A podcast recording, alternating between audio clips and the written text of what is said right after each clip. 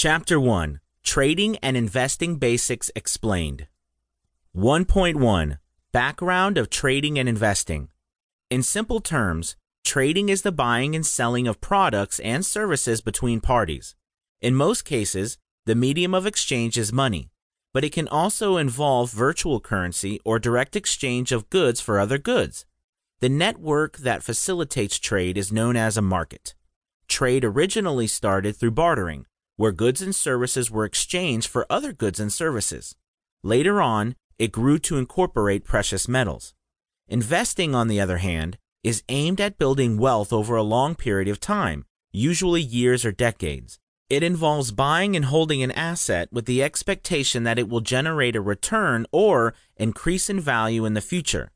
This return may come in the form of dividends, interest, or selling the asset at a higher price. Types of trading.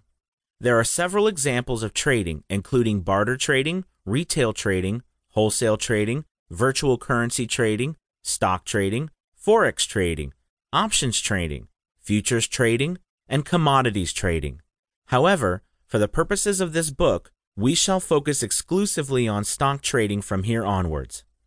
History of Trading and Investing Trading began in prehistoric times, more than 150,000 years ago, when humans started bartering. Traders didn't use money back then, and goods were exchanged for other goods. With time, barter trade evolved to include precious metals. Trading was greatly enhanced and simplified when money was invented. Investing began with the Code of Hammurabi, which established the legitimate structure for investing around 1700 BC. This code set up a mechanism for defining the rights of the debtor and creditor with regard to the pledging of collateral for land. By the 1900s, speculators had risen up there were people who bought all kinds of high risk securities. Later on, the term investment came to refer to the buying of low risk or conservative securities. 1.2 Benefits of Learning Trading Basics. It is a well known fact that becoming an experienced trader requires extensive knowledge on the basics of trading. As a beginner who may be interested in becoming a successful trader, it is important for you to learn all the fundamentals regarding how a regular market works and the tools and strategies required.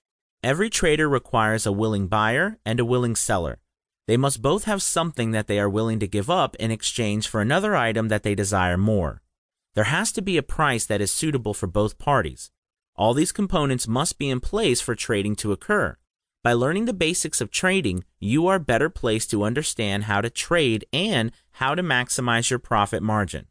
The benefits of learning the basics of trading include you will be able to make more informed decisions based on well researched information. You will get to understand how trading began and its fundamental structure. You will learn how to negotiate for goods and services for a fair price. You will understand how to maximize profit potential.